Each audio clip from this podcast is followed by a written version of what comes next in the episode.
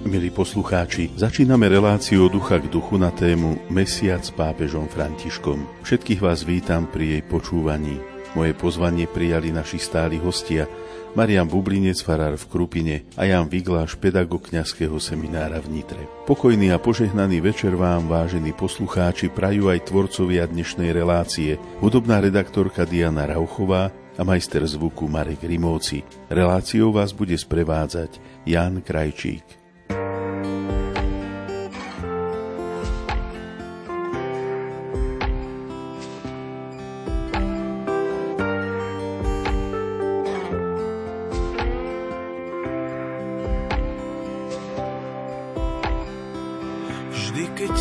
Sype a tvrdé skaly lejú, v očiach sa mi zrazu oči všetkých detí smejú. Vidím za svet, na ktorom je všetko pohromade, to veľké divadlo, kde všetci sedia v prvom rade. Kde čisté je čisté a sveté opäť sveté, kde láska patrí srdcu a srdce pláva v mede. Kde anjel stráži v noci sny na celej zemi a kto padá dolu býva zachránený.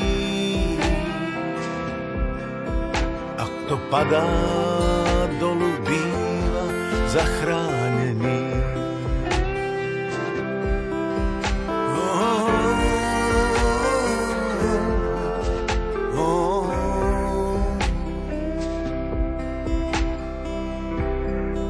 Čo je to za svet, na ktorý som prišiel, k čomu som stále ďalej a k čomu stále bližšie.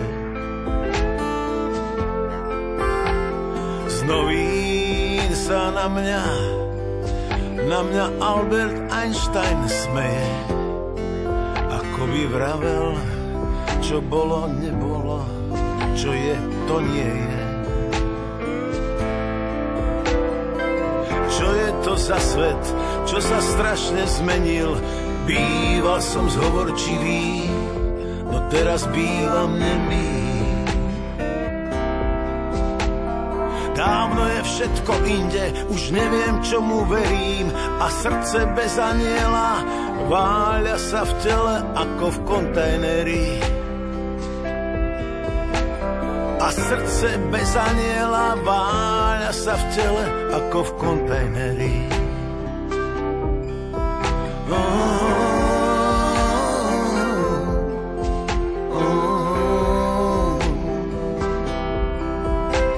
Kde čisté je čisté a sveté opäť sveté, kde aniel patrí srdcu a srdce pláva v mede.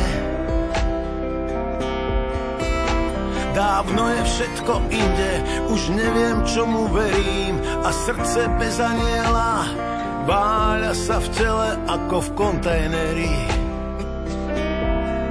A srdce bez aniela váľa sa v tele ako v kontajneri.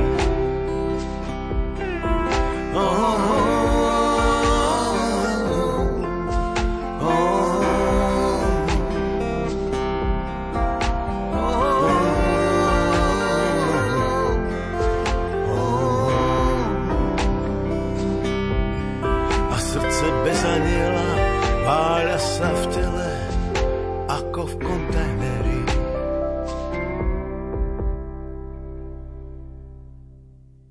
Vážení poslucháči, prvý blok našej relácie budeme aj dnes venovať dokumentom svätého Otca. Konkrétne preberáme si encykliku Fratelli Tutti, všetci bratia. Nachádzame sa v prvej kapitole. Teraz si preberieme najprv body 42 až 46, ktoré zahŕňajú dve podkapitoly: Ilúzia komunikácie a Agresivita bez ostychu. Janko, čo na tieto témy hovorí pápež František? Skôr než sa pustíme do tejto časti prvej kapitoly, ktorá hovorí o tieňoch uzavretého sveta. Čiže Svätý Otec hovorí o svete, ktorý na jednej strane je globalizovaný, na druhej strane má akoby svoje hranice, svoje limity, dokonca alebo svoje uzavretosti, svoje bubliny. A Svätý Otec spomenúva tie tiene. No a skôr než sa teda pustíme do tohto, čo sa týka tých tieňov modernej komunikácie, tak len pripomeniem, že minulý mesiac, keď sme túto reláciu vysielali, tak sme nahrávali práve vtedy, keď vypukla vojna na Ukrajine a posledná časť, ktorej sme sa venovali, bolo bez ľudskej dôstojnosti na hraniciach. Kto by si chcel, tak nech sa naozaj vráti napríklad k tým bodom 37 až 41. Tam je tak presne popísané napríklad to, čo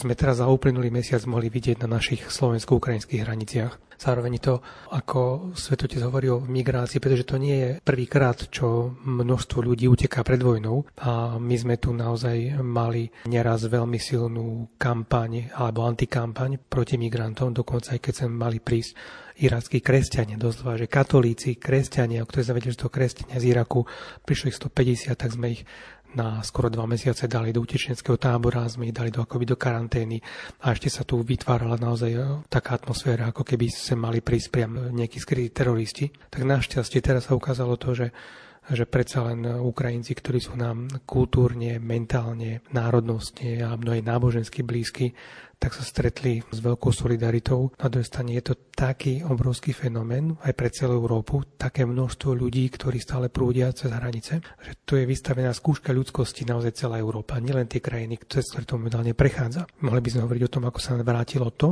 ako to pred pár rokmi bola retorika toho, že my odmietame prijať nejakých migrantov a teraz nám mohli povedať ostatné krajiny západnej Európy, ako veď vy ste sami boli proti tomu, aby sa prerozdeľovali migranti, tak si to teraz nechajte vo svojich krajinách. A môžeme byť len vďační za to, že tie krajiny sú takisto ochotné aj prijať utečencov, keď cez nás len prechádzajú, sa sú ochotní nám finančne pomáhať, že sa vždy nájdú ľudia, najmä dobrovoľníci, spomedzi tak cirkvi, ako aj iných svetských spoločností, ktoré na tie hranice prídu, pomáhajú.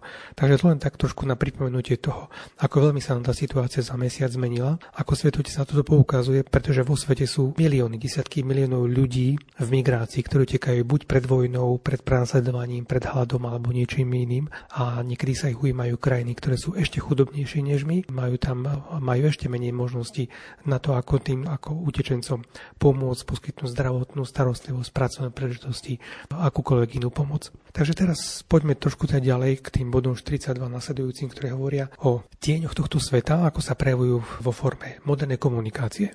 Na jednej strane Svätý Otec hovorí, že narastajú uzavreté a netolerantné postoje, ktoré nás vzájomne izolujú. Na druhej strane sa úplne vytratilo, alebo sa vytráca právo na intimitu. Všimnime si, ako nielen bulvár, ale vôbec sociálne siete, nové médiá, cez ktoré sú ľudia poprepájane, ako by človeka ústavične vystavilo nejaké kontrole, ako by bol človek stále špehovaný, neraz obnažený a potom úplne zverejnený, hoci anonymne na verejnosti. Stačí, že napríklad len ideme naozaj po mestách a niekedy sa neuvedomujeme, že sme pod kamerami, ale dneska má množstvo ľudí, má fotoaparáty a má kamery napríklad na mobiloch. Stane sa nejaká udalosť, dá sa predpokladať, že niekto si nás zámerne, niekto možno aj nie úplne zámerne nakrúti a zakrátko to zverejní na internet a my ani možno nebudeme vedieť, ako sa tam kdesi objavíme. Dneska napríklad na to technikou vieme si priblížiť mimiku tváre, gestá, čo je až obrovský vstup do intimity.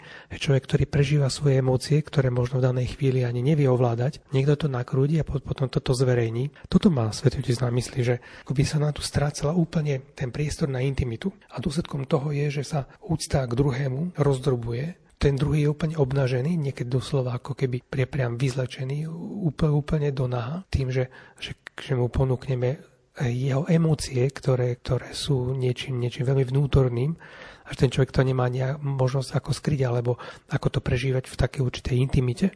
Takže to je jedna stránka médií, že vytvárajú sa bubliny, uzatvorené skupiny, a do strany sa stráca právo na intimitu, že naozaj nieraz ani nevieme, kto všetko nás sleduje, kto si nás nakrútil, kto zverejnil a niekedy úplne anonymne len zbadáme, že niekto zverejnil našu tvár, naše počínanie, naše emócie a už to ani potom nevieme stiahnuť. Na druhej strane Svätý Otec hovorí, že takéto digitálne hnutia nenávisti a ničenia nepredstavujú platformu vzájomnej pomoci. Dneska sa cez médiá dokážeme spojiť a dokážeme vytvoriť naozaj akoby také hnutie alebo spoločenstvo až nenávisti. A pritom to nie je platforma vzájomnej pomoci, že my si tu zdieľame, my si pomáhame navzájom, keď niekoho neznášame alebo keď máme voči niečomu odpor. Svetotec hovorí, sú to len obyčajné spolky proti nepriateľovi. A tieto digitálne médiá nás môžu vystaviť riziku závislosti, izolácie, postupnej straty kontaktu s konkrétnou realitou a vedia byť prekážkou rozvoja autentických medziosobných vzťahov. Lebo je pravda to, že pri všetkých týchto médiách, ktoré nadávajú obrovské možnosti, stále potrebujeme fyzické gestá, mimiku, ticho, reč tela, dokonca aj vôňu, chvenie rúk, červenanie a pot. Krásne to Svetotec vymenúva, že čo všetko vlastne patrí do ľudskej komunikácie, čím všetkým sa tomu druhému prihovárame a čím všetkým vzájomne komunikujeme. A tie digitálne vzťahy neraz oslobodzujú od námahy pestovať to reálne priateľstvo, kde potrebujeme byť tvárou v tvár s niekým a vlastne nevytvárajú skutočné my, na druhej strane len zastierajú a zosilňujú vlastne individualizmus, ktorý sa prejavuje potom xenofóbiou, pohrdaním slabými. Čiže my môžeme mať dojem, že vytvorili sme nejaké priateľstvo, pritom je to veľmi niečo virtuálne a v skutočnosti to len posilňuje náš individualizmus a niekedy našu takú tú xenofóbiu, ten odpor voči cudziemu, pohrdanie tými druhými. A keď sa v takomto niečom človek ocitne alebo zotrval veľmi dlho, tak potom najmä okolie si môže všimnúť, ako sa ten človek zmenil. On si to možno neuvedomí, ale to okolie si všimne, že ten človek sa úplne odcudzil alebo zrazu začal byť agresívnym. Videli sme to teraz aj počas pandémie, čo všetko sa dialo a niekedy sme ani nepoznávali svojich blízkych priateľov, s ktorými sme možno roky boli spolu. A ďalšia časť, ktorá na toto nadväzuje, hovorí vlastne o takej agresivite bez ostychu, že tieto médiá umožnili doslova bujnenie nezvyčajných foriem agresivity, nadávok, zlého zaobchádzania, urážok, verbálnych útokov až po zrujnovanie druhého človeka. Už bolo aj u nás na Slovensku, ale nielen u nás, aj v iných krajinách boli prípady, kde sa cez médiá dokázalo sústrediť toľko nenávistných príspevkov, že to ten človek neuniesol, napríklad spáchal samovraždu. Čiže vieme zničiť toho druhého, zničiť jeho meno. Dneska napríklad nemusíme ho dať ani do väzenia, stačí, že ho mediálne totálne zlikvidujeme, očiernime, a že ten človek napríklad to ani neuniesie. Dá sa takýmto spôsobom napríklad bojkotovať, nie nejaká firma, čo niekedy môže byť v poriadku, ako napríklad teraz, keď môžeme naozaj bojkotovať, povedzme, že tie firmy, ktoré podporujú vojnu, ktoré podporujú priemysel, alebo tie, ktoré vyslovene žijú z nenávisti. Na druhej strane, tak toto sa dá veľmi ľahko zneužiť, že môžeme aj falošne niekoho obviniť a zbojkotovať nejakú firmu, ktorá tým pádom príde o existenciu a množstvo ľudí zostane bez práce, možno na tú firmu naviazaných potom ďalšie množstvo vzťahov a tak ďalej. Takže skrátka, sociálna agresivita dnes našla nevydaný priestor na šírenie cez mobilné zariadenia počítače. No a Svetotec hovorí ďalej, že toto umožnilo, aby aj ideológie stratili všetok ostých. Čiže už nielen jednotlivci alebo nejaké skupiny, ale celé ideológie. Povedzme, že kedysi človek nemohol len tak tomu druhému povedať takto vulgárne, bez ostychu, tomu druhému niečo naozaj na plné ústa, bez toho, aby neriskoval stratu dobrého mena. Dnes dokonca vidíme, že politici alebo celé politické strany alebo celé také politické smerovanie si na tomto postavia svoju kampaň. Doslova na tom, že kto je agresívnejší, kto je vulgárnejší. A normálne sa to považuje za normálny spôsob politického boja. A to politici tak aj povedia, že áno, v čase predvoľbnej kampane akože toto to je spôsob, ako môžem bojovať a potom hľadáme cesty spolupráce, keď nám voliči vystavia karty alebo že s kým máme ísť. Ale on sa potom naozaj môže stať takáto kritická situácia ako teraz, že príde nejaká vojna a videli sme to ako len pár dní doslova, alebo niekedy len pár týždňov predtým, ako napríklad sa tu stupňovala agresivita voči obrannej zmluve, ktorú sme mali uzavretú, ktorá sa dohadovala ešte dokonca za bývalej vlády. A zrazu, keď vypukla vojna, tak sa ukázala doslova akoby irónia, a strašne trpká irónia v tom, že tí politici, ktorí tých druhých označovali za vojnových štváčov, tak sa ukázalo, že práve tí tzv. Vojnoví štváči boli tí, ktorí veľmi reálne videli ohrozenie a tí, ktorí do nich tak sa ukázali nielen ako naivní, alebo ako doslova ako cynickí, ale ukázalo sa, že sa celí strápnili. Napriek tomu stále majú popularitu u ľudí. A toto vlastne Svetotec hovorí v tomto bode 45, že tie ideológie stratili všetok ostých a A doslova, že dneska až tým akoby najsurovejším spôsobom môžeme vyjadrovať svoj názor, zostať pri tom bez trestu. A zaujímavé je to, že niekedy ako ani ľuďmi to nepohne, ako keby sme všetci tak nejako otúpeli. A svetotec sa stále pýta, akože toto je to bratstvo, ku ktorému aj globálna spoločnosť má smerovať. Fungovanie mnohých platformiem, tu mám na mysli mnohé tie digitálne médiá, umožňuje stretnutie osôb s rovnakým myslením, ale zároveň bráni konfrontácii rozdielnosti. Čiže my máme dojem, že sme našli niekoho, kto je naša krvná skupina, kto rozmýšľa veľmi podobne, kto je na rovnakej vlne akoby naladený, ale napokon sa stane to, že tí ľudia si utvrdzujú vo vlastných predstavách, vo vlastných názoroch a vzájomne sa niekedy vedia vyhecovať až vystúpenia k takej nenávisti voči tým, ktorí majú opačný názor. Takže ono síce umožnilo akoby pospájanie ľudí s rovnakými predstavami, s rovnakými záujmami, ale bráni konfrontácii rozdielnosti. A to potom môže podnecovať predsudky až nenávisť. No a žiaľ, potom svetotec hovorí, že takýto fanatizmus postihol aj veriaci vrátane kresťanov, že dokonca aj niektoré kresťanské médiá, aj dokonca katolícke, sa stali súčasťou sieti verbálneho násilia, alebo že sa môže tolerovať ohováranie, klebety, etika, rešpektovanie dobrého mena zostáva nepovšimnuté, úplne akoby až na vedľajšej koleji, pritom keď sú to kresťanské médiá, tak by na toto mali dávať pozor. Tak sa svetotec naozaj pýta, že či toto je prispievanie k tomu bratstvu, ktoré od nás žiada náš spoločný otec. Takže tí poslucháči, ktorí nás možno nielen počúvajú, ale ktorí vedia trochu narábať s internetom, prípadne sledujú niečo aj cez nejaké sociálne siete alebo sa zapájajú do nejakých diskusí, treba mať toto mám na pamäti, že ako nás sú tam vulgárne, agresívne príspevky a táto médium môže byť, povedzme sa hlási k tomu, že je kresťanské, tak je to v rozpore s tým, čo hovorí svätý Otec, lebo toto naozaj nesmeruje k bratstvu. Takže toto boli tie ďalšie tiene sveta, v ktorom žijeme a ktorý svätý Otec popisuje v encyklike Fratelli Tutti. Ďakujem ti, Janko. Maroš, nasledujúce body 47 až 50 majú názov Informácia bez múdrosti.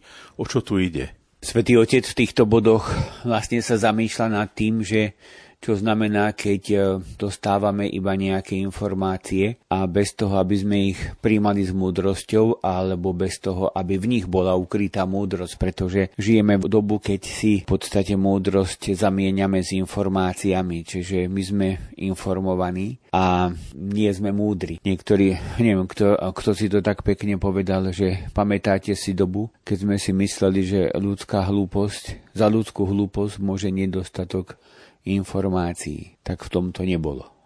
Teraz už máme veľa informácií, ale tá ľudská hlúposť to stále nám prekvitá. A Svätý Otec hovorí, že pravá múdrosť predpokladá stretnutie so skutočnosťou. To znamená, že keď je to nejaké čisto teoretizovanie o niečom a je to mimo hraníc reality, ktorá je taká každodenná, tak tá informácia je vlastne úplne aj zbytočná alebo zbytočne zahlcuje našu myseľ a nerobí nás múdrymi. No a preto je v podstate veľmi dôležité, aby sme to, čo počujeme, vedeli fakt porovnávať s tým, čo je okolo nás a aby sme vedeli potom vyberať z tých informácií tie, ktoré sú k životu a o živote a tie, ktoré sú iba nejakým spôsobom vytvorené, vymyslené a sú mimo reality. Zároveň nám to tak pomáha, aby sme nezačali deliť situácia alebo ľudí, alebo aj veci, alebo čokoľvek na to, že sa mi to páči alebo nepáči. Príjemné, nepríjemné, ale aby sme ich vedeli deliť na pravdivé a nepravdivé, pretože môže byť informácia, ktorá je veľmi príjemná, môže byť nepravdivá a môže byť informácia, ktorá je možno nepríjemná, ale je pravdivá. Tak môžu byť ľudia, s ktorými sa stretáme, ktorí môžu byť nepríjemní, ale sú pravdiví a môžu byť ľudia, ktorí navonok môžu byť, tvária sa veľmi príjemne, aj sú nám možno veľmi príjemní a sú nepravdiví. Takže v tomto zmysle je dôležité, aby sme nad tým vedeli premýšľať. V ďalšom bode Svätý Otec hovorí o tom, že ak chceme my rád z múdrosti, tak sa musíme naučiť počúvať toho druhého. A hovorí, že dnešný svet je zväčša hluchým svetom. To znamená, že žijeme v rýchlosti moderného sveta, ktorý nestihne počúvať a keď nám niekto niečo hovorí, ešte iba v polovici možno toho svojho prejavu alebo toho, čo chce povedať a my ho už prerušujeme a chceme mu odpovedať, ešte sme ho ani nedopočúvali. Hovorí svätý František z Asisi, počúval hlas Boha, počúval hlas chudobného, hlas chorého, počúval hlas prírody a to všetko ho premieňalo a on tak sa učil žiť taký nový životný štýl. Takže to je pozvanie pre nás, aby sme sa učili počúvať a menili ten svoj život na ten nový životný štýl. Žijeme v dobe, kde pokračuje Svätý Otec, keď odpovede nie sú odpovediami, ale sú nejaké repliky, nejaké rýchle, možno že frázy, ktoré sme sa naučili a vôbec tými niekedy možno naučené, niekedy aj ironické a tým nevstupujeme do dialogu s druhými ľuďmi. A takisto máme pred sebou to, že otázky si nevieme, odpovede sú rýchle, otázky sú povrchné a toto nám potom znemožňuje nájsť pravú múdrosť. A preto nás pozýva k tomu, aby sme spolu hľadali skutočnú, opravdivú pravdu dialógu. Aby sme dokázali tie informácie, ktoré prichádzajú, správnym spôsobom oddelovať, nie na príjemné, nepríjemné, aj takisto ľudí, príjemných, nepríjemných, ale pravdivých, nepravdivých. Aby sme v podstate netočili možno naše rozhovory okolo zbytočných a prázdnych fráz alebo vecí, ktoré vôbec nemôžeme ovplyvniť a pritom možno okolo nás sú veci, nad ktorými by sme mali premýšľať a mohli by sme ich ovplyvňovať, ale istým spôsobom radšej sa zabávame s vecami, ktoré ovplyvniť nemôžeme, pretože to potom od nás nevyžaduje nič, aby sme niečo dokázali spraviť. Tak to je vlastne také pozvanie cez ten odsek tejto encykliky Informácia bez múdrosti. Ďakujem ti veľmi pekne. Dáme si teraz hudobnú prestávku a po nej vstúpime do ďalšieho bloku našej relácie.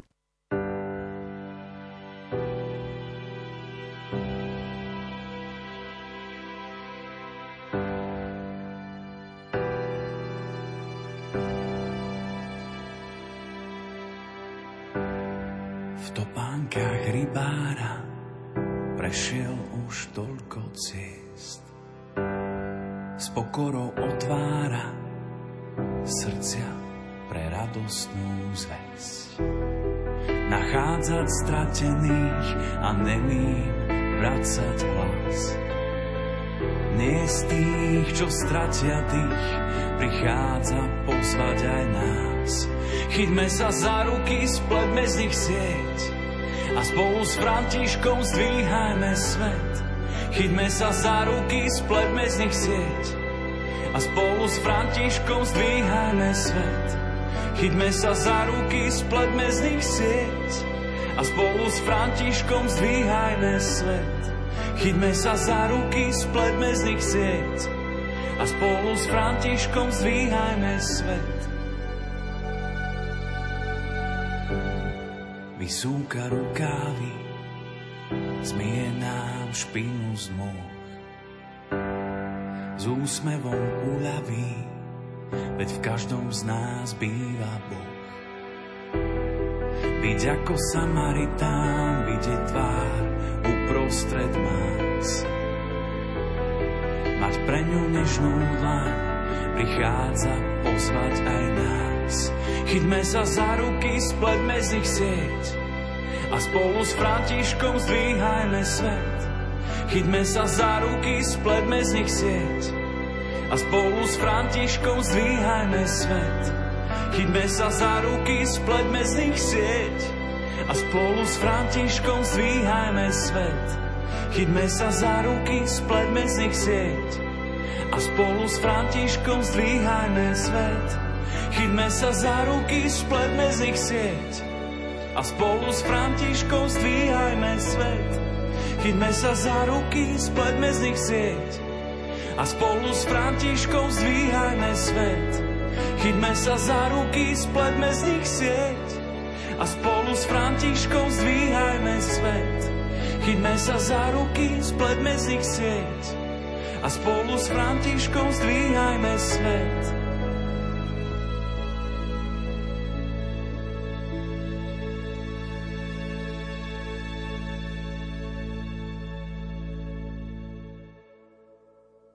Milí poslucháči, po hudobnej prestávke vstupujeme do druhého bloku našej relácie, ktorý venujeme generálnym audienciám, konkrétne katechézam, ktoré počas audiencií Svätý Otec hovorí. Skončili sme minulé cyklus katechéz o Svätom Jozefovi a 23.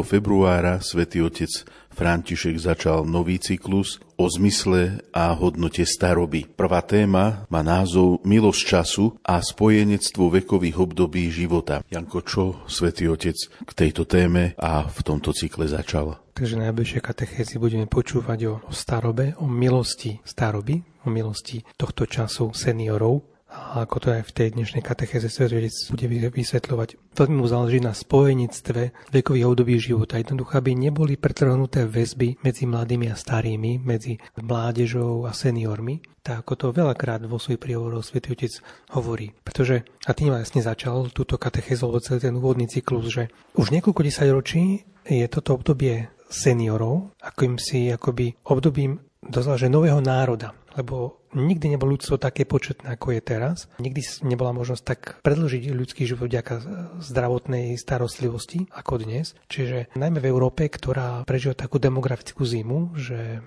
sa rodí už stále menej detí, tak je tu obrovské množstvo seniorov. Čiže nastalo to akoby úplne nová spoločenská vrsta, sa to hovorí doslova, že nový národ. A zároveň je tu oveľa väčšie riziko skartovania, ten jeho obľúbený výraz, ktorý tak často používa, a my to môžeme si aj približiť, že vyhadzovať alebo odpisovať niekoho, že jednoducho už do tej spoločnosti veľmi nepatrí. No žiaľ teda, starí ľudia sú často vnímaní ako príťaž. A nielen starí, ale niekedy aj tí starší, lebo v očiach mladých už možno napríklad 60-tnici už sú akože starší, pritom sú to niekedy naozaj ľudia veľmi vitálni, ktorí ešte dokonca mnohí pracujú, aj tí, ktorí odišli do dôchodku, tak sú to ľudia, ktorí žijú plnohodnotný život, naozaj mnohoplne sú zapojení veľmi aktívne. Akorát, že v takej kultúre, kde sa len mladosť predstavuje v takej dominantnej kultúre, tak všetci tí, ktorí majú vyšší vek, tak sú považovaní hneď za príťaž. A mohli sme vidieť, Svätý Otec to pripomína, že v tej dramatickej prvej fáze pandémie práve títo ľudia zaplatili tú najvyššiu cenu, lebo už vtedy boli tou najslabšou a najzanedbanejšou časťou spoločnosti, že mnohí by boli osameli aj počas toho, kým žili, a o to viac, že nieraz rodina nevidela ani umierať. Takže Svätý Otec hovorí, že spolu s migráciou patrí staroba medzi najnaliavejšie otázky. Dokonca Svätý Otec hovorí, že si nedávno všimol, že už existuje tzv. Charta práv starších ľudí a povinností spoločenstva, ktorú neustavila cirkev, ale vlády. Čiže je to dokument, ktorý je medzinárodne známy. A teda, že tam si uvedomujú mnohí ľudia v spoločnosti, že migrácia, staroba, to budú momentálne veľmi aktuálne, veľmi akutné otázky, ku ktorým sa bude musieť nejakým spôsobom ľudská rodina postaviť. Že totiž ide aj o celú jednotu vekových fáz života. Čiže že toto je v hre. Či sa tá spoločnosť rozdrobí v tom, že povedzme mladí si budú žiť svoj život a starší budú úplne oddelení, odčlenení, doslova že na odpis, alebo sa znovu nájde sa vytvorí nejaká snaha o znovu prepojenie toho, čo tu bolo po minulé generácie, že tu bolo prirodzene spolu žili viaceré generácie spolu a boli si vzájomne obohatení. Že napokon všetci žijeme v spoločnosti v takej prítomnosti, kde musia žiť spolu deti, mladí ľudia, dospelí, starší, akorát, že ten pomer sa zmenil. V mnohých častiach sveta sa dlhovekosť stala masovou, ako som spomenul, že sa nám predĺžila priemerná dĺžka života. Najmä v Európe hovoríme o demografickej zime a pritom dominantná kultúra má za svoj jediný model mladého dospelého, čiže jedinca, ktorý je sebestačný, zostáva vždy mladým. Na Svätý Otec sa pýta, že ale ako je pravda, že mladosť obsahuje plný zmysel života, zatiaľ čo staroba má predstavovať len vyprázdnenie a stratu, že vyzdvihovanie mladosti ako jediného veku, ktorý je hodný nejakého ľudského ideálu, vedie potom k tomu, že sa pohrdá starobou, tá je potom vnímaná ako slabosť a napokon toto je prejav degradácie a až postihnutia. To predĺženie života naozaj štruktúrálne ovplyvnilo životné príbehy jednotlivcov, rodín a spoločnosti, ale nieraz je to také, že ako keby sa starší ľudia museli priam doprosovať alebo priam prosiť o odpustenie za svoje úževnaté držanie sa pri živote, lebo im dávajú druhý najavo, že žijú na náklade tých druhých. A pritom boli to práve oni, ktorí prispeli k tomu, že dnes žijeme v lepšej spoločnosti. Oni sú práve tí, ktorých si treba vážiť za dary, lebo oni tými darmi priniesli, obohatili spoločnosť. A žiaľ, aj v takých tzv. Roznutých kultúrach má staroba malú váhu. Pretože tá reklama, marketing pretlačilo to, že jednoducho mladí sú tí, ktorí majú byť nejakým ideálom, to sú ľudia, ktorí zarábajú, čiže vlastne z nich treba aj vytiahnuť peniaze, tak sa tu dáva nejaký ideál len mladého, sebestačného, úspešného človeka, ktorý môže cestovať, ktorý si môže dovoliť niečo, ktorý môže konzumovať. A potom svetujte pokračuje ďalej, že v mnohých týchto krajinách existujú určité programy pomoci, hovorí, ale nie životné projekty, že to je tiež trošku na zamyslenie, že to opäť nemá byť len nejaká akoby, že súcitná pomoc zo strany tých, ktorí si ešte zachovali empatiu a srdce a že teda tak ideme tým seniorom nejako pomôcť, že to nebudú programy pomoci, to majú celoživotné projekty, alebo tí ľudia majú predsa právo na plnohodnotný život aj vo svojom vyššom veku. Starý človek nemôže byť jednoducho odpadový materiál. Mladosť je síce krásna, ale väčšiná mladosť je veľmi nebezpečný preľud. A svetotec hovorí, že predsa rovnako dôležité aj krásne je byť aj starým. Čiže to nielen mladí môžu byť krásni a to je dôležité, ale rovnako aj seniori. A to spojenectvo medzi generáciami prinavracia ľudskosť všetkým vekovým obdobiam života. To je dar, ktorý potrebujeme znovu nájsť, pretože sme ho dovolili stratiť. Svetotec zacitoval zo Starého zákona z knihy proroka Joela. Vaši starci budú mávať sny a vaši mládenci budú mať videnia. No ale ak nastane v spoločnosti taký stav, že starí nebudú hovoriť o tých snoch, ktoré majú, tak ani mladí nebudú jasne vidieť, čo majú robiť. A práve naopak, že tam, kde starší môžu komunikovať svoje sny, tak to mladých to môže pozbudzovať k tomu, aby vedeli, čo majú robiť. A potom tu má jednu takú veľmi peknú vetu, ktorá stojí naozaj za pamätanie, že ak sa starí rodičia uzavrú do svojej melanchólii, mladí ľudia sa ešte viac zakúklia do svojich smartfónov. Čiže také dve riziká, také dve smutné skutočnosti, keď sa seniori uzavrú do svojich melanchólií a mladí sa uzavrú do svojich smartfónov a do tých dobu akoby zakúklení, ako keby sa stalo súčasťou ich identity, že musia mať v ruke stále smartfón, do ktorého musia pozerať. Nož obrazovka možno zostane zažatá, no život vyhasne oveľa skôr, než príde jeho čas. Takže toto vlastne boli tak tá prvá katechéza, ktorá chcela poukázať na to, že staroba je dar pre všetky fázy života, je to dar zrelosti a múdrosti. Mladí sa musia rozprávať s seniormi a seniormi s mladými, pretože toto je veľmi dôležitý most na odozdávanie múdrosti v rámci ľudstva. A seniori sú vlastne ako odbije také korene stromu. Či je to v kultúre, či je to v rodine, spoločnosti, lebo tam je celá história. Seniori ako korene a mladí sú potom ako kvety a plody. Takže toto je úvodná katechéza k tomu, o čom budeme aj v následujúcich týždňoch počúvať, kde sa svetotec zamýšľa nad hodnotou staroby a aj na takú úlohu, ako znovu objaviť tento stratený dar a ako obnoviť tie mosty medzi mladšími a staršími, pretože práve týmito mostami sa odozdáva múdrosť v rámci ľudstva. Ďakujem, Janko. Ďalšiu katechézu svätý Otec povedal 2. marca počas generálnej audiencie na tému dlhovekosť, symbol a príležitosť. Maroš, nech sa páči, dávam ti slovo. V tejto audiencii sa svätý Otec zamýšľal pod vplyvom vlastne rodokmeňov, ktoré máme v Biblii, biblických rodokmeňov, o našich prarodičoch, o tom, ako sa možno, že pomaličky tak ten svet vyvíjal, tak si povšimol takú obrovskú dlhovekosť, lebo naši prarodiči aj biblicky, tak niektorí žili 800 rokov, možno 900 a tak, že tie roky tam sú také veľmi vysoké.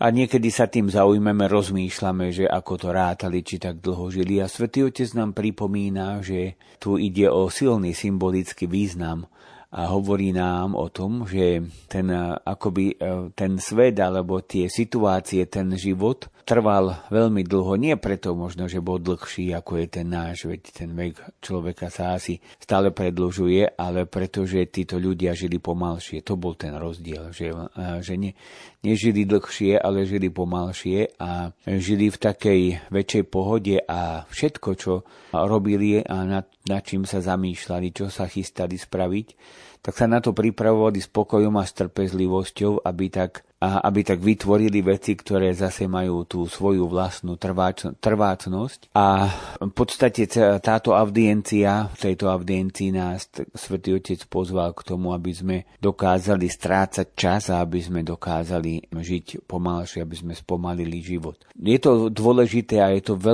to pekné a teda aj dôležité preto, lebo takto si môžeme bez náhlenia klásť otázky, napríklad o zmysle života. Lebo ľudia si ich vždy kládli, ale teraz možno, že žijeme dobu, v ktorej si ich nestačíme ani položiť, pretože jednoducho ide situácia za situáciou a my sa stále ponáhľame, utekáme. A tak sa nestačíme nielen, že zamyslieť nad otázkami, my ich nestačíme ani položiť sami sebe. A nestačíme premyslieť to, čo sme zažili, čiže sme ľudia zážitkov, ale nie sme ľudia skúseností, pretože skúsenosť sa získava aj tým, že sa premýšľa nad zážitkami, ale keď je ten život rýchly, tak my nestíhame sledovať ani zážitky, ani je to ešte skúsenosti. Čiže prehnaná rýchlosť, ktorá dnes zachvacuje všetky etapy nášho života, robí každú skúsenosť povrchnejšou a menej sítiacou. To znamená, že, ako som hovoril, zažijeme, ale to nás nenasíti. Nasíti nás až to, keď sa aj nad tým dokážeme zamyslieť, keď dokážeme premýšľať. Staroba núti človeka k tomu, aby spomalil tempo, ale to nie je tempo nejakej zotrvačnosti, je to tempo, ktorým ideme stále, ale ideme tým svojím spôsobom. A preto, hovorí Svätý Otec, som aj ustanovil, alebo teda dal, aby sme slávili Deň starých rodičov, ktorý sa vlastne slávi na poslednú júlovú nedeľu, aby som poukázal, alebo aby Svätý Otec poukázal na to, akí sú oni dôležití a akí sú dôležití, to sme zažívali a zažívame to aj počas pandémie, že tí starí rodičia niekedy práve v týchto chvíľach, keď možno všetci museli ostať doma alebo mnohí ostali doma, deti ostali bez toho, aby sa mohli stretať so svojimi rodičmi, alebo rodičia museli ísť do práce, keď boli napríklad lekári, zdravotné sestry a mnohí tie ďalšie profesie, ktorí museli pracovať, a tí starí rodičia boli tí, ktorí dokázali spraviť také niečo pekné a niečo ľudské okolo detí a dokázali pre ne strácať čas. Takže tá nadmerná rýchlosť, Svätý Otec to tak prirovnal, nás dostáva do odstredivky a my vlastne lietame v živote ako možno, že nejaké tie konfety alebo nejaké cukríky, alebo ten nadmerná rýchlosť rozprašuje, používa také zaujímavé výrazy a prirovnanie, teda rozprašuje náš život, nerobí ho intenzívnym. A preto je najväčšia múdrosť v dnešnej dobe je vedieť strácať čas. On to tak konkrétne potom spomenul, keď prídeš domov a zhováraš sa s deťmi, tak vlastne strácaš čas, pretože nerobíš nič také, že čo by bolo za tebou vidieť. Ale tento rozhovor má pre nich ich celý život, aj pre rodinu a pre spoločnosť. Je zásadne dôležitý, má zásadné dôsledky. A keď prídeš domov a je tam detko, babka, ktorí už možno nehovoria k veci, možno, že im ubúda schopnosť rozprávať, ale ty si k ním sadneš a rozprávaš sa s nimi, počúvaš ich, strácaš čas. A toto strácanie času vo vôdzovkách spevňuje ľudskú rodinu. A preto je veľmi dôležité, aby sme spravili stop a bezhlavému kultu rýchlosti. Ako pripomenul Svätý Otec, znovu tá pandémia to spravila takým krutým spôsobom, ale neisté, či sme sa z toho dosť tak poučili, aby sme stále vedeli strácať čas a aby sme vedeli zastaviť tú rýchlosť.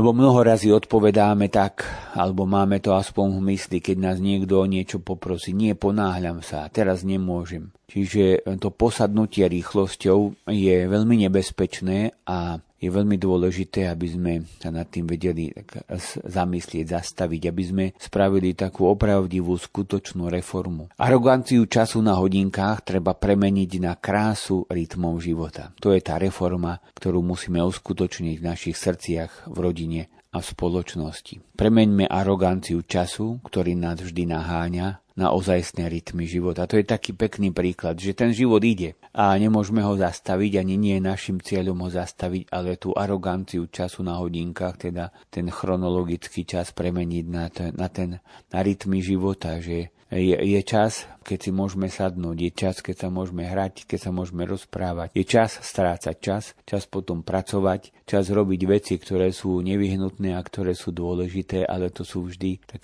také pekné rytmy života, do ktorých ktoré sa máme učiť a do ktorých máme vstúpiť. Ďakujem ti veľmi pekne. Janko, 3. katechéza z cyklu o starobe má názov Staroba, zdroj pomoci pre neviazanú mladosť. Čo v tejto téme Svätý Otec hovorí?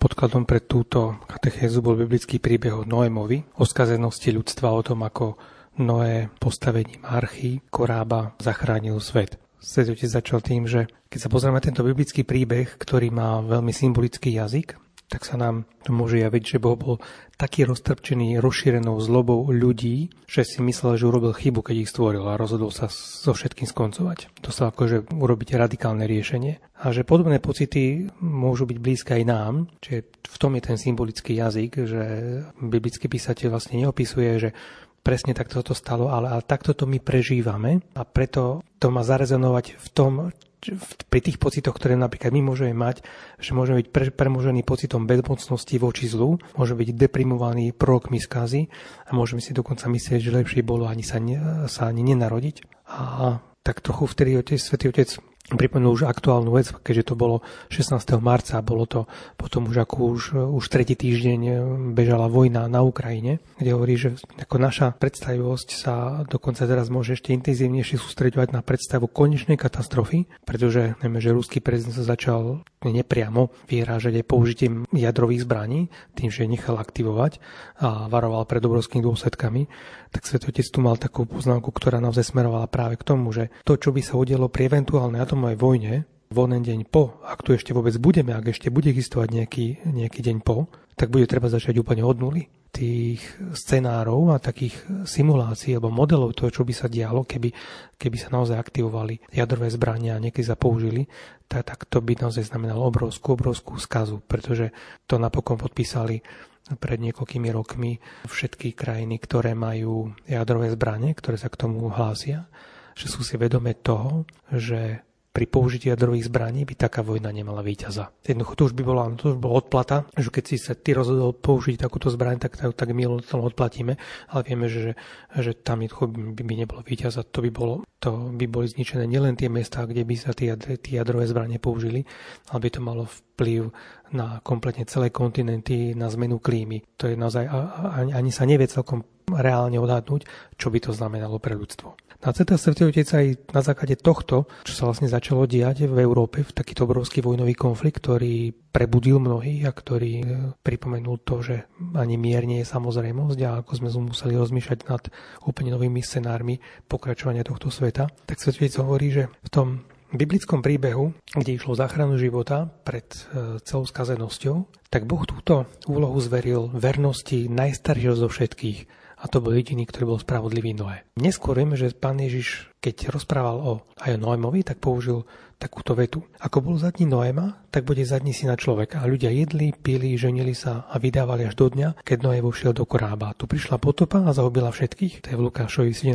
kapitole. Tak Svätý Otec sa trošku pri tomto pristavil, lebo hovorí, že viete, jesť a piť, ženiť sa a vydávať sú úplne normálne veci a nezdajú sa byť príkladom skazenosti. Tak teda na čo jasne pán Ježiš narážal, keď hovorí o skazenosti a hovorí práve pri tom, že život bude prebiehať normálne. Tá skazenosť spočíva v tom, že ľudia sa môžu natoľko obmedziť na užívanie si života, že stratia aj vnímanie skazenosti a tá skazenosť sa stane niečím normálnym. A Svätý Otec poukázal na príklad, ktorý už neraz spomínal, a to je napríklad korupcia, lebo on veľmi často sa k tejto téme vracia.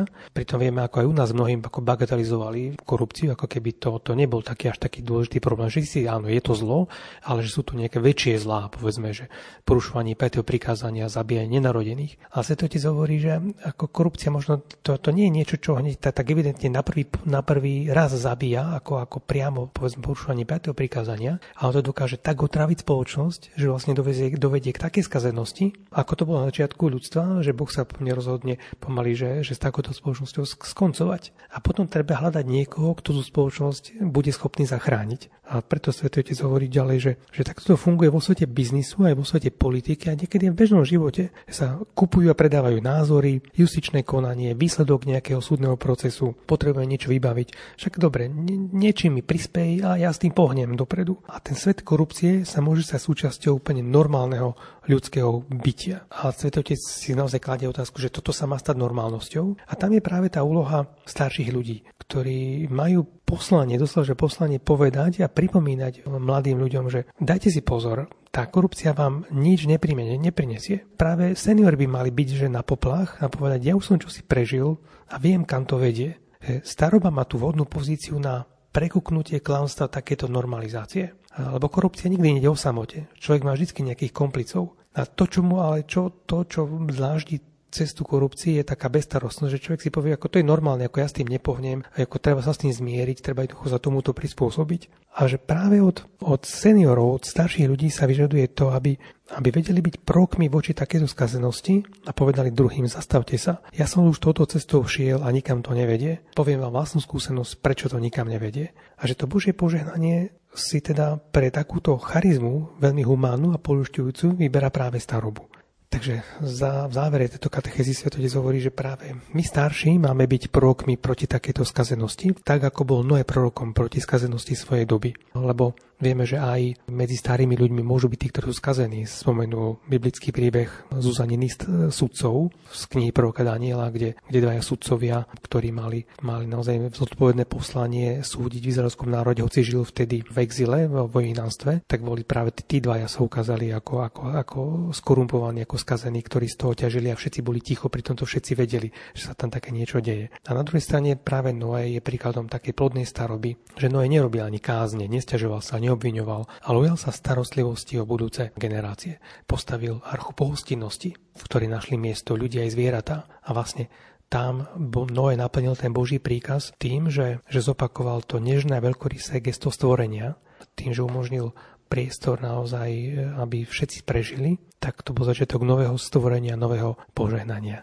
Tak sa vlastne Svätý Otec zakončil túto katechézu tým, že svet nutne potrebuje silných mladých ľudí, ktorí budú napredovať, a potrebuje múdrych starcov, ktorí im budú osvetľovať, ktorou cestou majú ísť a ktorou nemajú ísť. Ďakujem ti, Janko. Dáme si hudobnú prestávku a po nej budeme pokračovať v ďalšej časti našej relácie.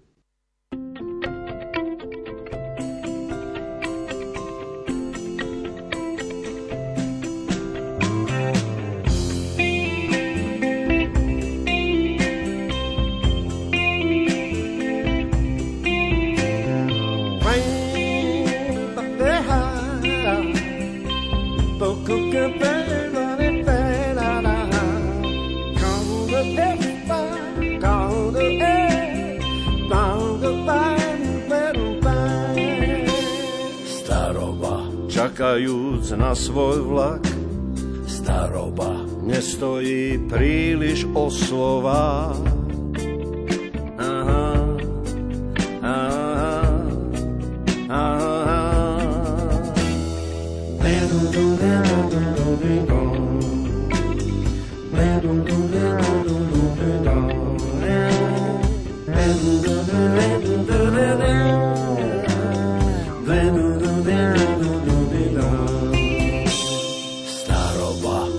Je ako vták a nohy ako z olova. Staroba.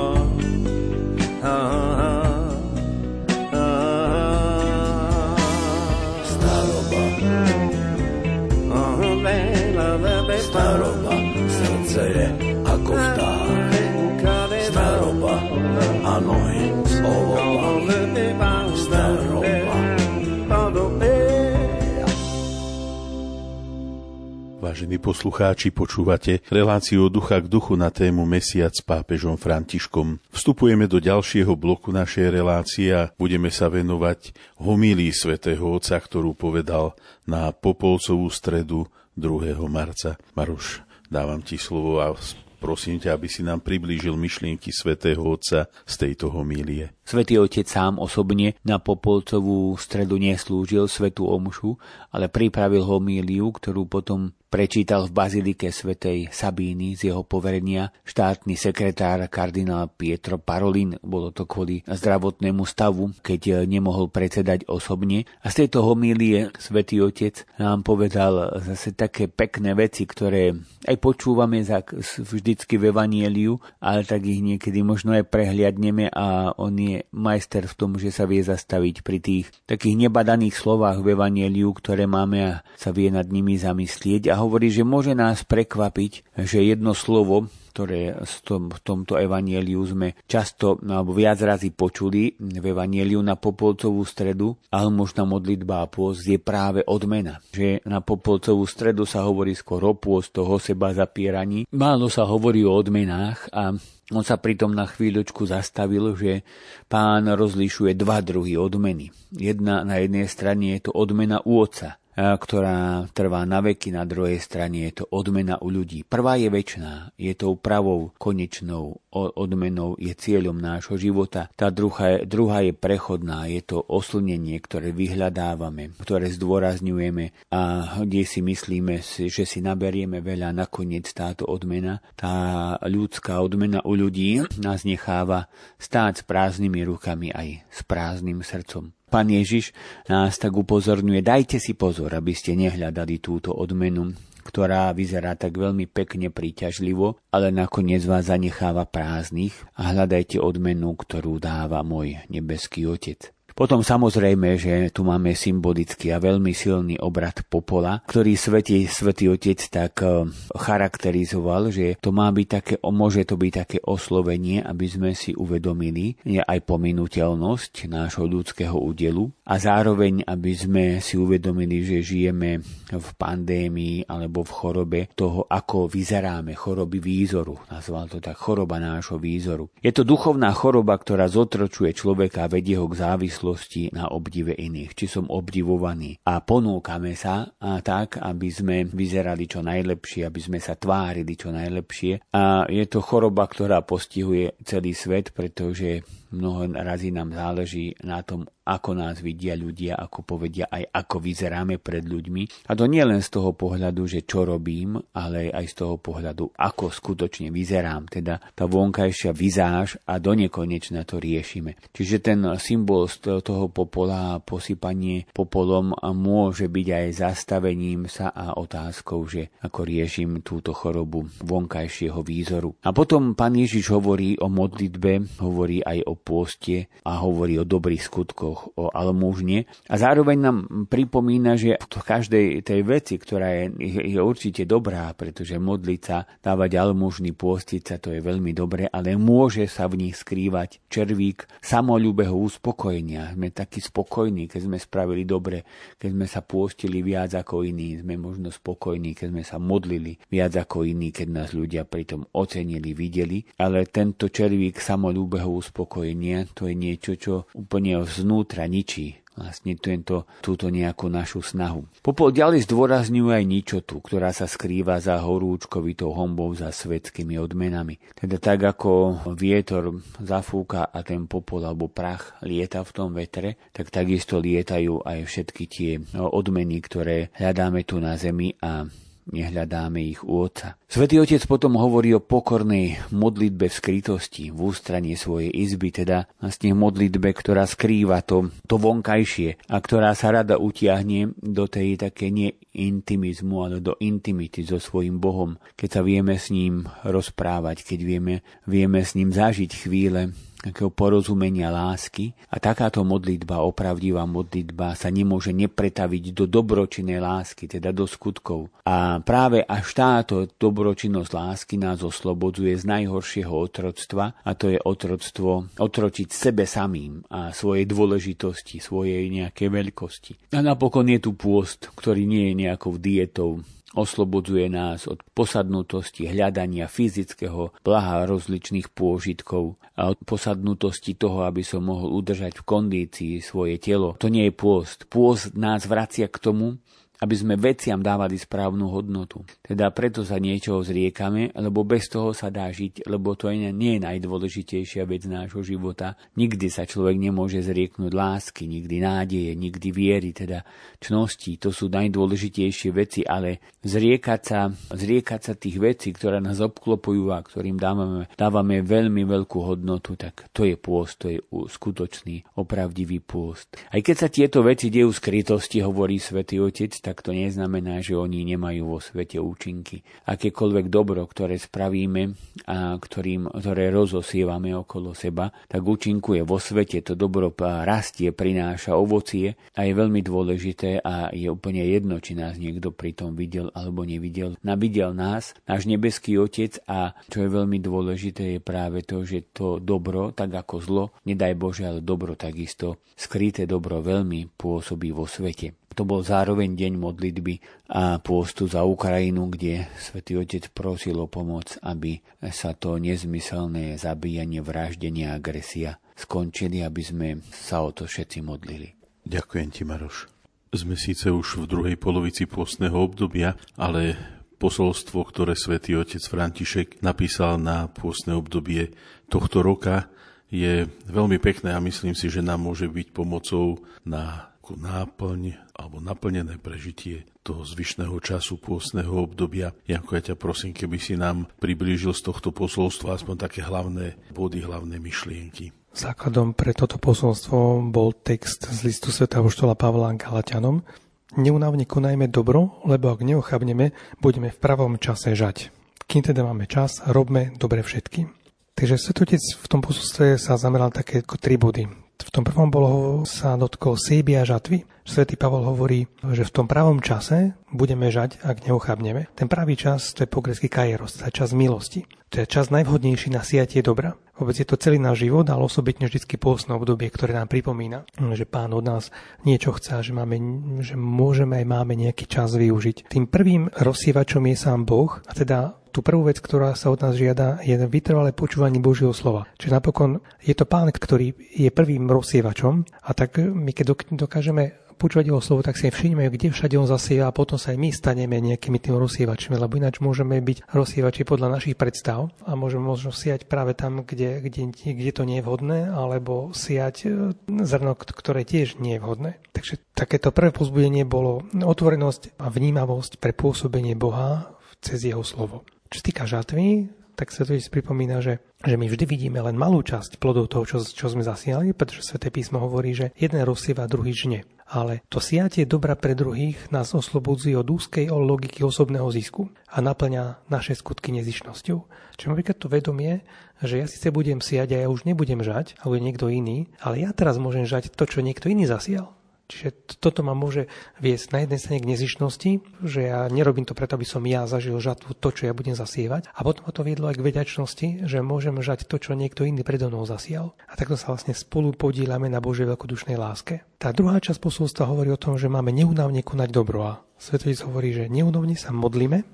To je taká prvá časť, že už napríklad pandémia zvýšila povedomie o našej krehkosti, tak osobnej ako aj spoločenskej, a že si vtedy môžem uvedomiť, že sme všetci na jednej lodi, všetci sme krehkí, nikto z nás sa nespasí sám, potrebujeme Božiu pomoc.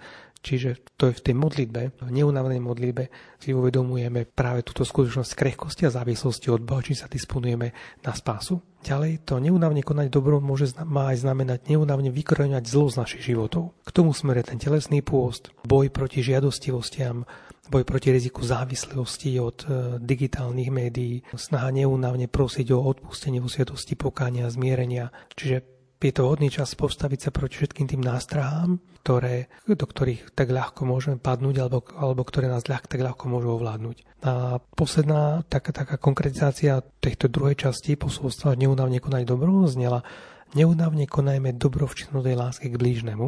To je to dávanie milodarov s radosťou. Vedieť byť veľkodušný v konaní dobra. A zvlášť teraz, keď Svätý Otec písal toto posolstvo, tak nevedel, že takto rýchlo vypukne vojna, a pre nás je to momentálne tak mimoriadne aktuálne, že naozaj vedieť sa deliť s tými materiálnymi dobrami, ktoré máme, s financiami, s milodarmi.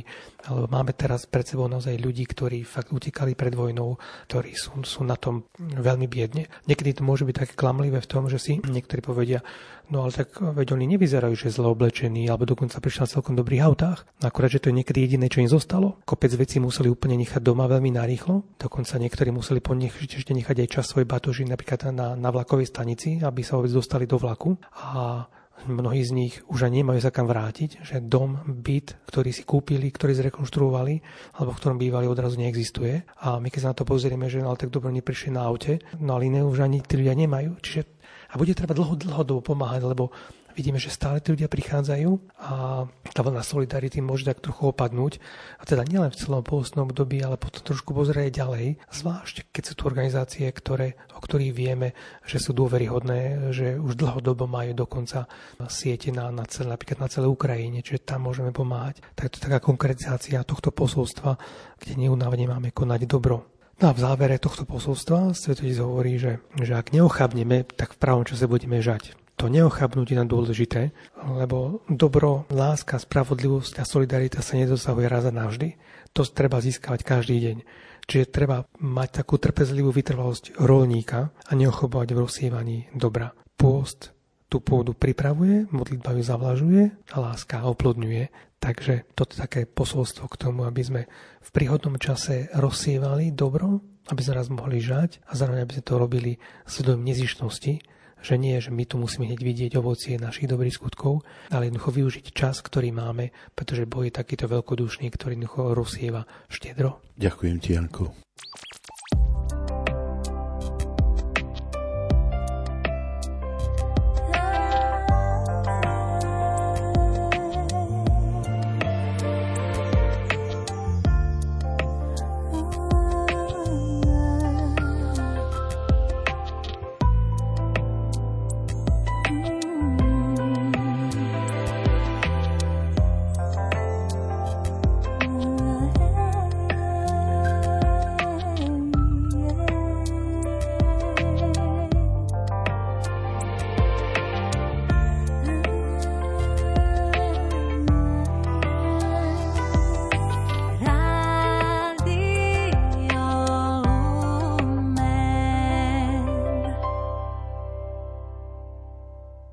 Zachovať si v sebe to tajomné teplo studeného chrámu. Na skrehnuté prsty dýcham znútra oheň rozpálenej duše. Kde je tá ozajstná hranica pocitu? Vnímam len jedinú, prijímam prítomnosť, cítim ju v dotyku v premenenom chlebe. Lúč ulome cez vitráž, chádza mi do očí, cez okná do duše. Tak si te zachovám, Boží dých, Boží hlas. V Bohu sa zachvem, za Bohom trasiem sa a Boha prijímam. Maroš, poslednú nedeľu počas modlitby Anjel Pána Svätý Otec, ako to hodnotí veľa aj žurnalistov, ale aj ľudí, ktorí ho počúvali, že bolo takým jedným z najtvrdších vyjadrení ohľadom vojny na Ukrajine. No zároveň to nebolo iba nejaká kritika, ale bolo to skôr výzva, ktorú Svätý Otec počas toho svojho príhovoru povedal. A ja ťa poprosím, keby si nám toto jeho vyjadrenie teraz priblížilo. Svätý Otec skutočne, tak by sa dalo povedať, tak stupňoval tie svoje výzvy a teda tie vyjadrenia ohľadom vojny na Ukrajine a hovoril tu o najskôr tak teda vyzýval k tomu pokoju, samozrejme, čo mu od začiatku tak ležalo na srdci, ale predsa tam bolo tak cítiť, ako sa aj mnohí vatikánisti vyjadrovali, čo má aj logiku, že nebolo tam hneď takéto úplne ostré odsúdenie toho. Predsa len veľmi túžil možno navštíviť Rusko Svätý Otec, možno veľmi túžil stretnúť sa na takom nejakom krajšom mieste, ako v Havane na letisku s Kyrilom a teda vlastne sa stretnúť s tým pravoslávim, pretože jedno stretnutie už bolo Svätému Otcovi, veľmi na tom záležalo, ale nejak tak možno, že sa to vzdialuje v tejto chvíli, aspoň podľa tých našich ľudských pohľadov. Boh má možno zase iné plány a my máme vyprosovať, aby sa tieto plány naplnili. V každom prípade Svätý Otec povedal, že neexistuje ospravedlnenie pre agresiu proti Ukrajine, nezmyselný masaker, v ktorom sa každý deň opakujú ukrutnosti a zverstva, teda to sú fakt tvrdé slova. Prosím všetkých aktérov medzinárodného spoločenstva, aby sa skutočne angažovali za ukončenie tejto odpornej vojny. Aj tento týždeň dopadali rakety a bomby na civilistov, starých ľudí, deti a tehotné matky. Bol som navštíviť zranené deti tu v Ríme, jednému chýba ruka, druhé má poranenú hlavu, nevinné deti. A myslím na milióny ukrajinských utečencov, ktorí musia utekať, zanechávajú všetko. Toľko starých a chorých, toľko tých, ktorí už možno, že sa tešili na to, že v pokoji dožijú ten svoj život tam na svojich miestach, musia utekať. Zároveň vyjadril, ako si aj Janko vravil, to nebola iba nejaká bez ducha alebo nejaká nelúdosná kritika, ale vyjadril radosť, že tým, ktorí zostali pod bombami, nechýba blízkosť duchovných pastierov, ktorí v týchto tragických dňoch žijú evanjelium lásky a bratstva, neutekajú z Ukrajiny, ostávajú na blízku Božiemu ľudu. Počúval som ich, niektorí z nich cez telefón, rozprával som sa s nimi. Ďakujem vám, drahí bratia aj drahé sestry, za toto svedectvo, ktoré odvážne ponúkate toľkým zúfalým ľuďom. Takisto ocenil blízkosť apoštolského nuncia, ktorý bol iba nedávno vymenovaný a ostal v Kieve so svojimi spolupracovníkmi a svojou prítomnosťou dennodenne ma robí blízkym umúčenému ukrajinskému ľudu. Čiže aj my buďme tomuto ľudu na blízku, objímajme ho láskou a konkrétnymi skutkami a modlitbou. Takisto nás pozval k tomu, aby sme boli neúnavní vo veľkorysom príjmaní tých ľudí, ktorí musia utekať, možno že iba s jednou igelitkou alebo s nejakým minimum, absolútne nevedia, kam idú a nevedia, kam a kedy sa môžu vrátiť, pretože ostali zničené ich domy. Takisto ako aj my máme skúsenosti aj s tými, ktorí máme tak okolo seba, títo Ukrajinci, keď sú tu manželka, žena s deťmi a muž, kde si bojuje alebo je v zálohe, takisto brat. A ešte kým majú možnosť, tak sa rozprávajú, volajú, telefonujú ešte so svojimi najbližšími a stále trpnú, že či ešte keď budem na budúce volať, či ešte to niekto zodvihne, teda hrozné situácie. A preto sa máme pripojiť k 25. marca na slávnosť zvestovania Pána, čiže už vlastne to v tomto už bude vlastne je to za nami, teda časovo, ale určite pri tom vykonaní slávnostného aktu máme tak nielen iba jednodňovo sa zasvetiť, ale stále zasvetovať aj Rusku, aj Ukrajinu nepoškvrnenému srdcu Panny Márie, keď Svätý Otec to 25. marca urobí, aby to tak zaznelo do celého sveta. Ďakujem, Maroš. Od 17. do 20. marca sa v Bratislave konal 3. ročník Európskych katolíckych sociálnych dní. Na toto stretnutie Svätý Otec František poslal aj svoje krátke posolstvo. Janko, prosím ťa, keby si nám z toho posolstva vybral aspoň pár takých myšlienok, ktoré Svätý Otec smeroval práve k problému vojny na Ukrajine. A potom v závere ťa poprosím, aby si našim poslucháčom priblížil aj tú výzvu Svätého Otca k zasveteniu Panne Márii. Tie katolické sociálne dni boli od 17. marca do nedele 20. marca. Mali názov Európa po pandémii, nový začiatok. Tu si treba uvedomiť, že takéto dni sa vlastne plánujú dlhodobo dopredu, preto mali tento názov. Už tak vyzeralo, že pandémia, hoci sa neskončila, už je na ústupe a vlastne ako sa ideme zamerať na tú Európu po pandémii, aký nový začiatok. No a Svätý Otec, keď poslal posolstvo, tak ho musel aktualizovať, pretože to bolo už naozaj tretí týždeň, čo sa rozpútala vojna na Ukrajine.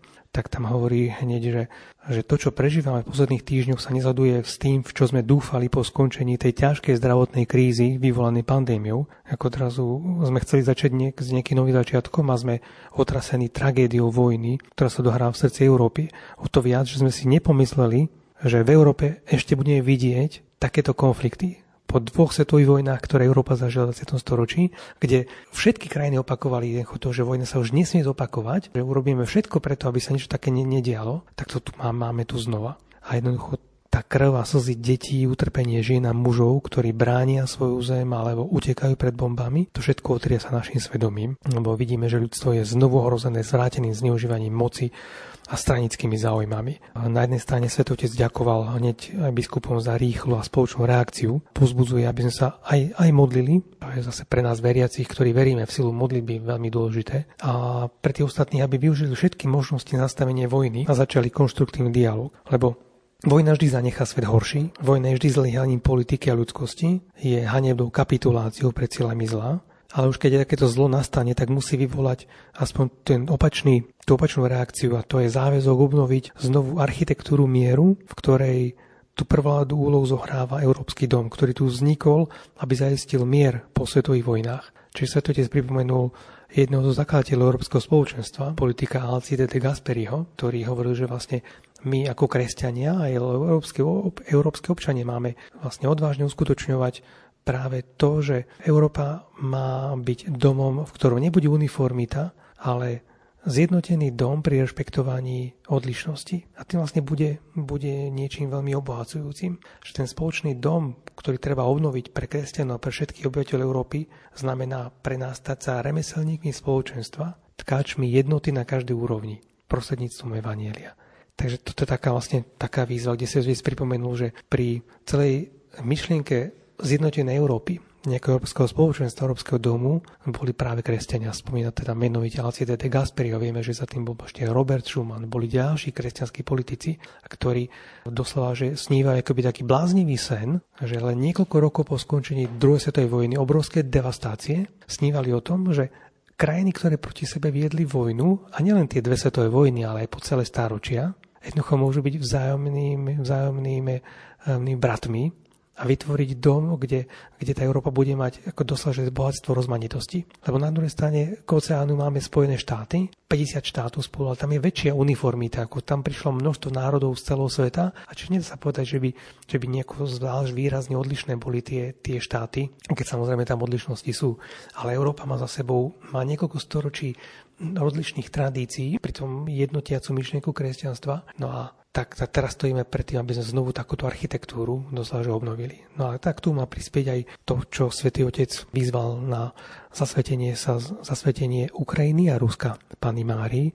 Čiže dnes, keď to vysielame, tak vlastne už je po tomto zasvetení, ktoré sa udialo včera, v piatok 25. marca o 17.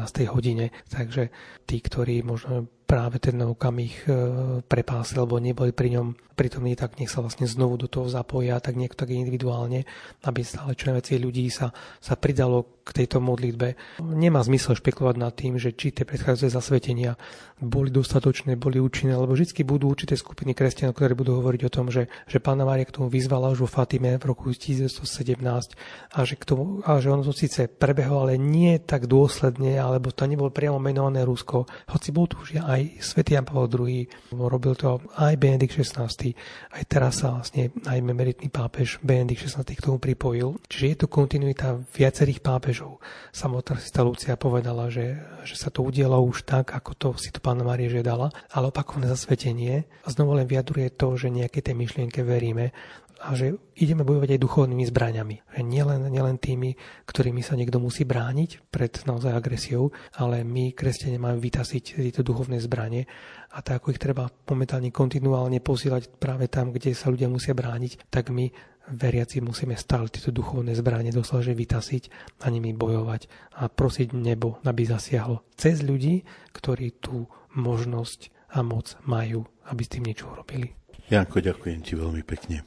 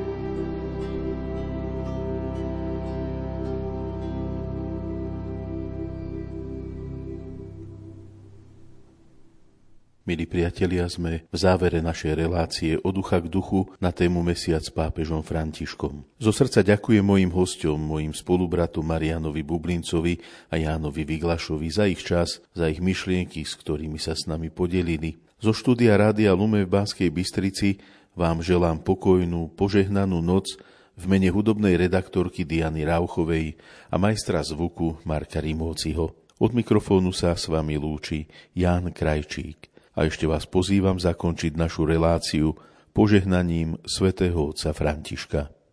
Benedicat vos omnipotens Deus, Pater et Filius et Spiritus Sancti. Amen.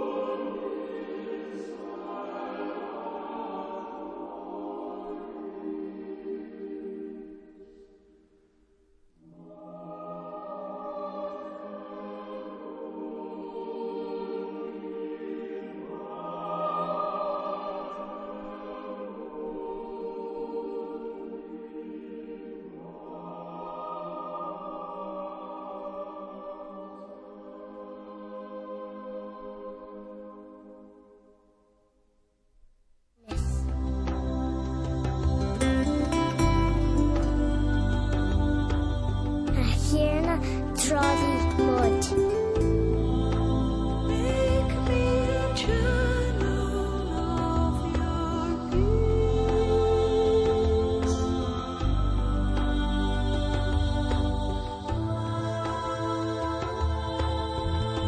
There, grab a horn.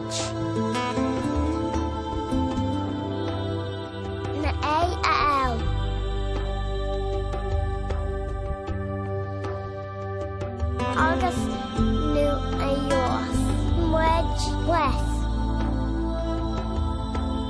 Muskellheim Wedge, and Mehashiri. Where there is doubt, I bring